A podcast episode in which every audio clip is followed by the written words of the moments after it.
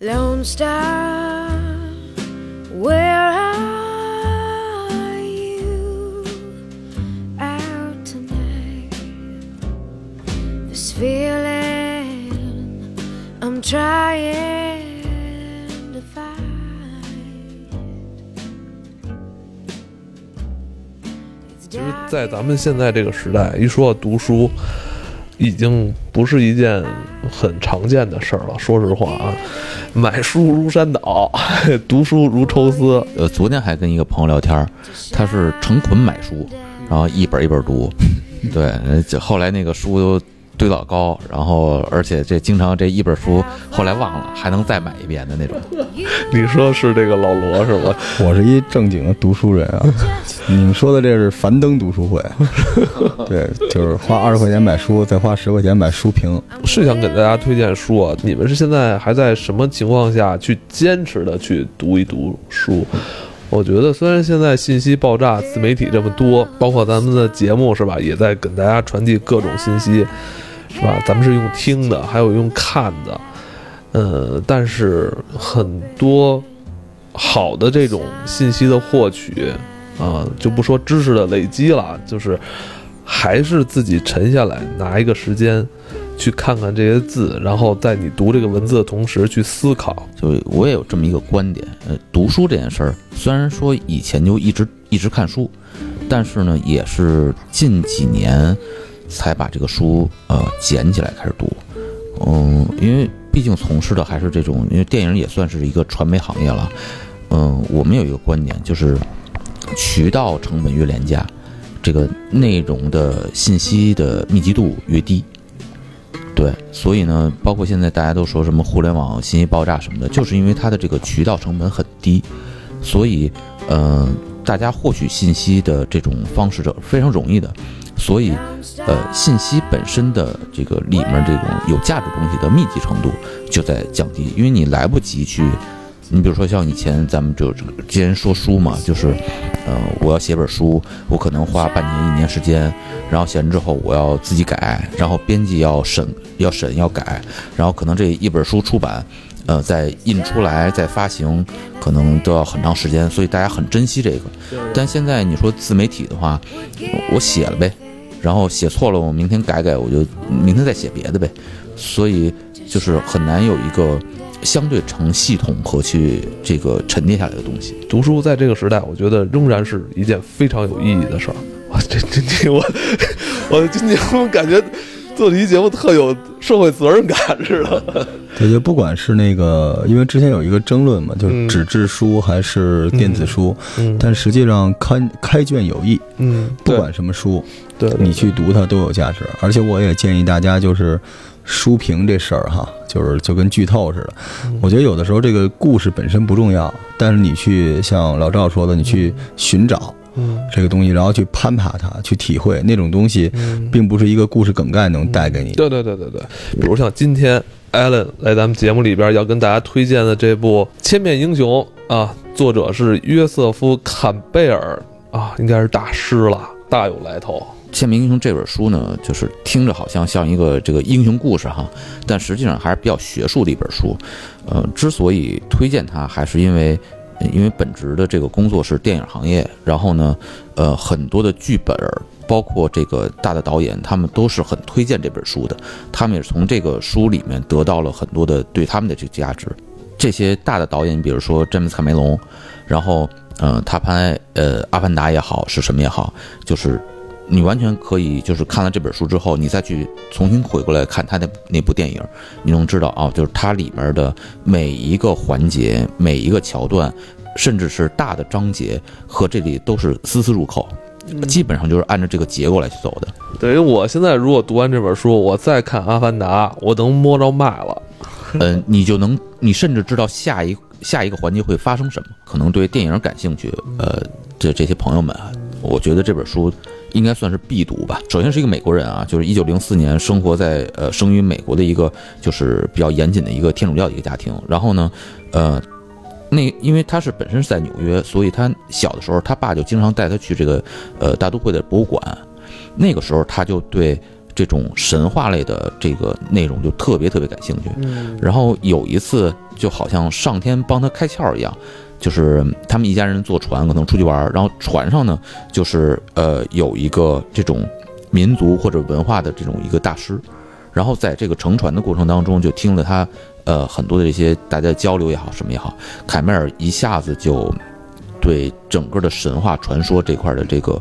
这个启蒙的这个开窍一下就开了，对呃全球的神话传说进行了收集。呃，同时那个时代又是这个呃心理学发展的一个时代，所以对荣格呀，呃，包括什么这些，他又呃读了很多这种就心理学的这些著作，再把神话糅合在一起的时候，这一下子他的这个自己的一个体系就产生了。一个时代产生大师，一定是这个时代的各个方面已经具备一些条件。有这个土壤了。自己这个思想体系或者他的这个建立的过程当中，每一块基石在当时美国那个环境里头都为他已经储备好了。其实最开始的时候，他只是想把呃所有呃他收集到的这种神话传说，呃按照呃一个思路把它梳理出来，然后他想找到这些不同国家、不同民族的神话传说的一些共性，然后当他把它们全都梳理出来那个出来之后，他突然发现，全球的这些不管是什么民族、地区的神话传说，其实都有一个共性。这共性就沿着沿袭了一个，就是一个英雄的成长轨迹。哦，所以他就说发现了，就是啊，我我干脆就按照一个英雄的成长轨迹来去把这个我收集东西去整理出来就好了。然后里面有大量的这种他找到的一些呃史料。呃，一些这个神话和传说的一些这个片段，然后包括一些呃，就是一些梦境，就是按照呃荣格那种精神分析法里面，呃一些一些人说说啊，我做过什么什么梦，然后去回忆说，那他这个梦代表了什么什么意思，大量的这种东西，但实际上呃。直接抽象出来来说的话，就是一个英雄的成长，就三个大的会那个环节，啊、第一是启程，然后是启蒙，然后第三就是成就。嗯，这启程是怎么理解啊？呃，启程呢，可以这么讲，启程里面分为几段，呃，一个普通人，就是英雄最开始是都是一个普通人，然后可能他过着平庸的生活，甚至有些贫困的生活，或者是什么样。然后这些人呢，他们呃每天呃可能就像我们日常这些身边这些朋友们一样，然后大家生活啊或怎么样，然后突然就有了一个境遇，这个境遇要把他引向一个未知的这种一个生活，而所有的英雄最开始的时候都是拒绝的，这跟我们平常这些呃身边这些朋友们是一样的，就突然有个机会来的时候，你不知道它是机会，而往往会心生拒绝，说，说比如说我们现在生活还很很都很平平都不想改变现有的生活状态。对，然后在这个时候，往往会有出现一个所谓导师，或者说一个引领者，就这么一个符号的这么一个人物吧。呃，他会给他以指引，也有可能是反向的，就是是一个反面人物，把他推向了那么一个境遇。这这些都是一可能，就是主要是把这个人引向未知的那个世界。对当然，这个不是所有人在这种状态下都能最后成为英雄的，对不对？嗯，对，但是呢，成为英雄，这些环节都少不了。对，所以当他被引领到那个世界之后，他要做的第一件事儿就是这突破阈限。阈是呃，就是两个世界的一个好像一个交界点是，然后他要跨过那个域线，跨过之后，他就到了一个新的世界，和他原有的那个现实世界要脱离开。到了新的世界之后，就要去嗯冒险，遇到新的问题，然后和他以往生活完全不同的各种的这种高密度的这种冲击和挑战就都会出现了。自我的这种升华这种过程，我感觉，没错，嗯，咱咱就说，比如说像罗老师，对吧？然后，呃，这个可能突然有个机会，就是他觉得我我我可能要创业，但是这个过程也一定是有一个一个什么条件，或者某一个人或者某一件事情触发了他说我要想创业。每个人都有一个英雄梦，嗯就这本书成书一九四九年，因为一般我们就想就是深入浅出，我不想讲他当时的那个大背景，但实际上这本书影响的人非常的多。就这个坎贝尔，实际上当时在美国是一个神话学的大师，而受他感染，当时就是说，就像中国似的，谁谁谁联合推荐、联名推荐，当时就是官方宣称被他影响的都是什么人啊？Beatles、Michael Jackson、我操，Michael Jordan，然后乔布斯、J.K. 罗琳、滚石乐队都是这种级别的人。因为在那个时代，我相信不像现在媒体这么发达，我们能看到很多平民英雄，嗯就像我们在网红。什么什么什么那叫什么面筋哥，或者我们在机场看着马云去做讲座，他们都是我们造出来的英雄。但但是在他成熟的那个年代，那那些英雄大抵都是来自于各国各种文化下的神话故事。在四九年那时候，可能有的没出生，有的还是属于那个少年哈。对，他们当时看来也没有说像现在说抬得这么高，可能也是一本，呃，怎么说呢，比较有趣的这种课外读物。如果不是这样的话，你去相信什么呢？对对对你，你接受不到那么多东西，所以当时他的做法是把世界各地的神话总结成一套算法，嗯，而且他告诉你如何能够受人爱戴。所以哦所有心里边有英雄梦的人都会被这本书激励。离我们最近奥巴马，奥巴马卸任那天演讲都会说说我是被他的，他是我的精神导师。就当你想成为英雄，咱们这边精神导师可能是唐僧，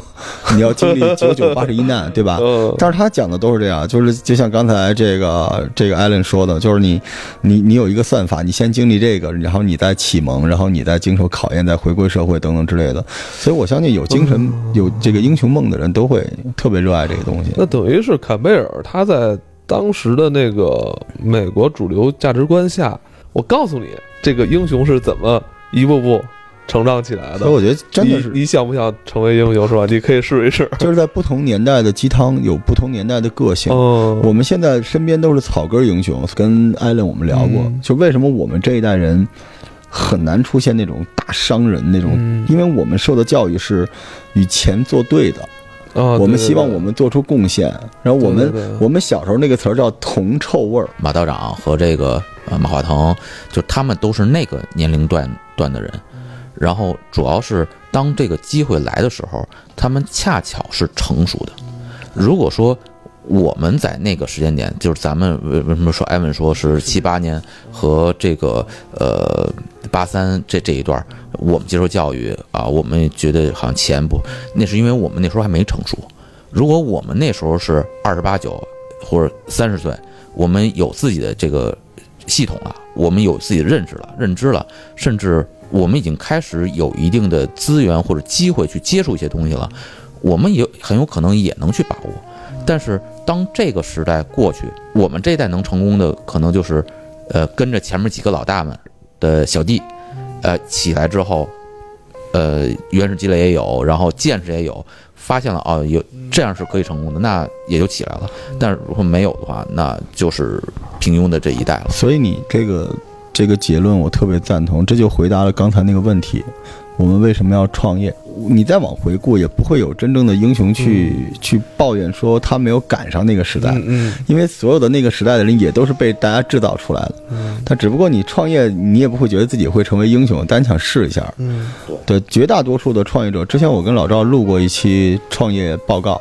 绝大多数的创业者，嗯，是反面的，就是键盘侠。其实他们并不一定觉得自己要赢，他只是希望自己所做的这个对的事情能够落子，能够做一下，就这样。但是激励我们的肯定还是不同年代适合我们这波人的神灵鸡汤。嗯，对。恰恰这本书啊，我看它的封面有一排小字，写的就是寻求内在个人觉醒的圣经，从简至繁，又从繁至简的这么一个阐述和过程。真的，你随便翻开一页，你就可以看到一个不同文化里边的神。大师搜集这个真是没少下功夫。对啊，而且那时候还没互联网，而且当时还在打仗。呃，对，大哥正好就是青葱岁月是一战，呃，对然，后成熟的时期是二战，然后可能又赶上了发发布的时候又赶上韩战了。推荐这本书呢，一方面是呃，由于我的工作、我的背景，因为它确实对于很多的这个电影的制作啊，包括剧本啊，呃，都有很好的一个呃，相相当于就可以叫做圣经了。然后，但是呢，对于每一个人他的呃个人成长，实际上就是把这个书读完之后，你马上就能知道，你可能正处在人生的一个某一个阶段，而下面等待你的将是什么。嗯因为刚才姥姥也说到创业，就是你一旦创业之后，肯定会面对两两种挑战，一种是哎特别难，起步特别难，呃人不好招，市场不好打开，产品很难出来，那这个时候是一种煎熬。那在这小说里头就说，那他要他要突破这个阈限之后，他要去相当于打怪升级，然后这种时候会有一个什么样心态？然后另外一个呢，融到资了。市场突然打开了，一下子可能这个你的产品有了这个百万粉丝了，那一下子这个人的内心膨胀之后，在这个书里头也有一个就是叫妖妇的诱惑，那可能就是人的阴暗面在爆发出出来之后，人又是怎么样的？所以不好的情况人会怎么样？好的情况人会怎么样？然后他描述的一个呃解决的一个点叫与天赋和好。其实每个人都是在不同的、不停的向父权去挑战，而当我们还所谓幼稚和青春啊，就是我们不停的是说，哎，我要干这个，我要干那个，我试试这个，我试试那个，成功也好，失败也好，当他都经历之后，他突然会达到一种平衡，就是他对于复杂社会，对于呃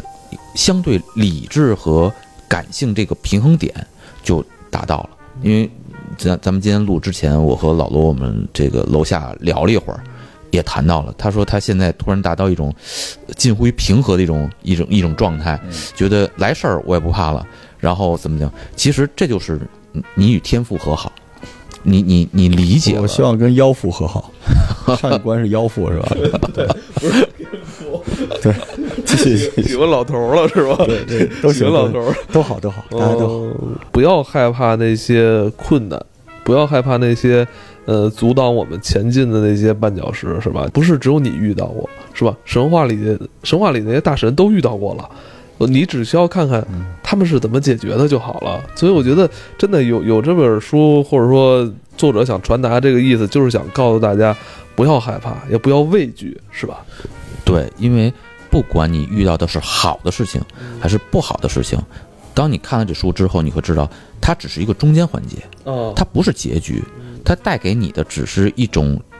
理解，对世世界的一种思考，就是它是一个系统当中的一环。因为到最后的时候，实际上，不管你是在经历一个，比如说是创业，或者说你在做某一个事情，不是创业也好，可能只是接到了一个新的一个工作的任务，那么当你完成之后，你还会回到一个现实，就从那种冒险的世界又回到现实世界。这个时候，这个人还是拒绝的，因为你在冒险那个世界里头，你认为，哎，我已经游刃有余了，我可以应付他们了。这时让你再回到一个平庸的世界，你又是拒绝的。而这个时候还要把再把他们再拉回到这个平庸世界当中，让把把他冒险当中的那些认知、所得和他的思考再带回到平庸世界当中。这个时候就叫做两个世界的王。那么这种人就是就一个就成熟了，就他这整个的冒险历程对于他来讲是一个完结，而他就可以去迎接下一个新的冒险了。我觉得这种书吧，就是同一本书，不同人看可能感受不一样。嗯但是我觉得厉害的作家，他是准备好了这件事儿。嗯对，所以你看，就是我为什么喜欢看国外的成功学，嗯 是因为有时候你即便没有得到那口鸡血，你也能得到一些案例来丰富自己。就国内的成功学只是为了给打鸡血嘛，我觉得大概这样啊。就这本书其实，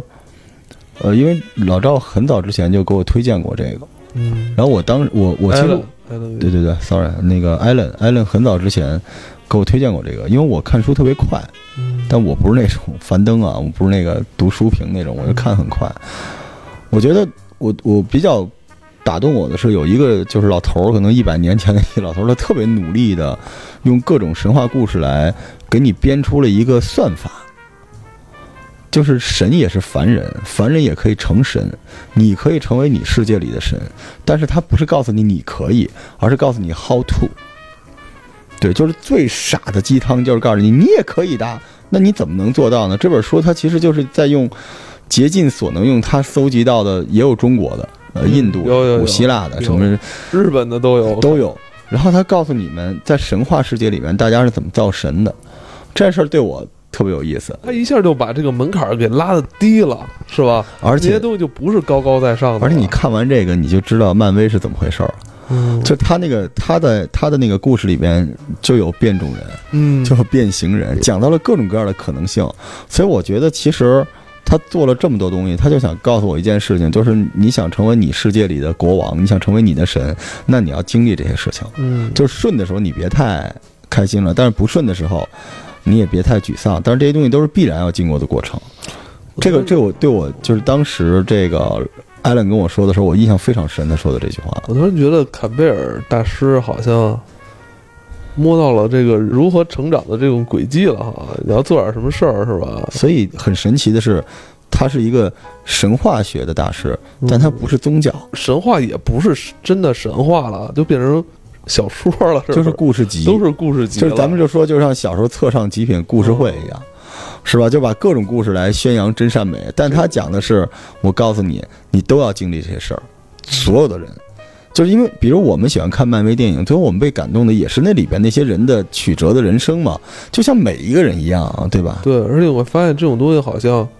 嗯，经久不衰，同样一个套路，还每次都可以打动你。对，这个就很有意思。因为咱这么看啊，就是，呃，为什么神话或者说传说能够流传下来？咱们这个最开始聊到说，现在这个呃渠道成本越低，然后内容可能就越水。在以前的时候，那都是口耳相传，那个成本是最高的。那那个时候能够流传下来的神话传说，其实是什么呀？就是老祖宗在用一些他们演绎过来的故事，然后告诉后人说，哎，这种对你们有帮助，你能记得住。我光讲道理你们记不住，我给你讲一个故事。这故事是呃恒河里面有一个神，然后这个神他是一个这个像猴子一样，但是这个猴神呢能怎么怎么样，或者说像中国说这这个就成仙了，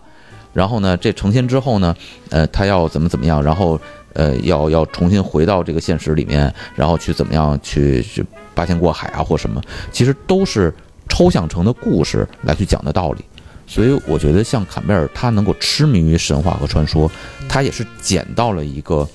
宝，而这个宝是都是前人筛选过来之后，已经是很有价值东西，他再把它们传成一个项链。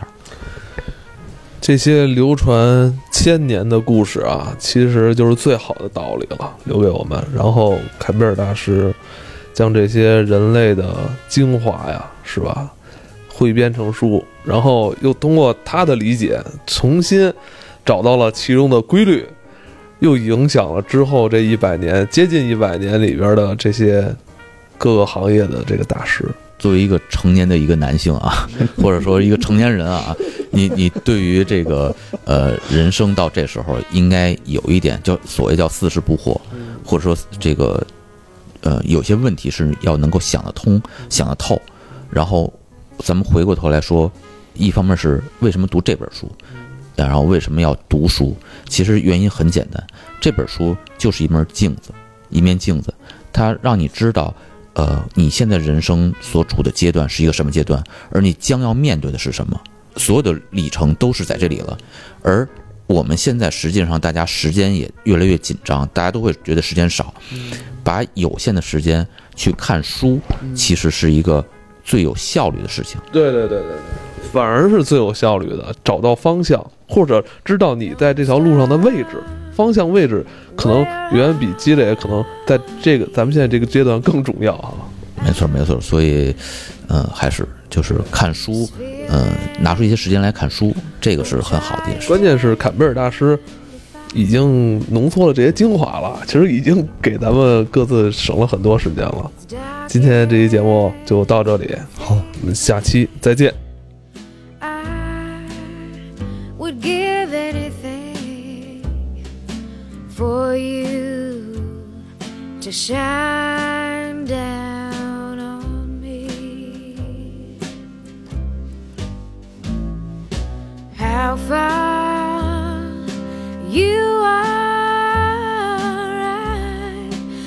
just don't know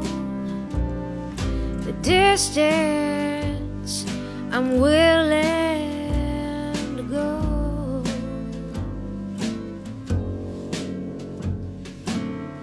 I pick up a stone that I cast to the sky, hoping for some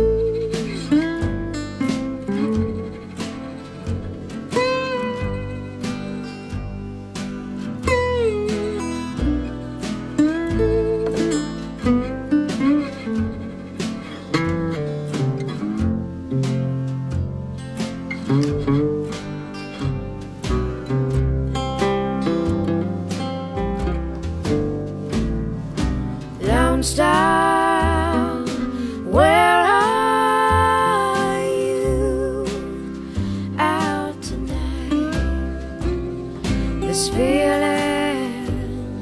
I'm trying.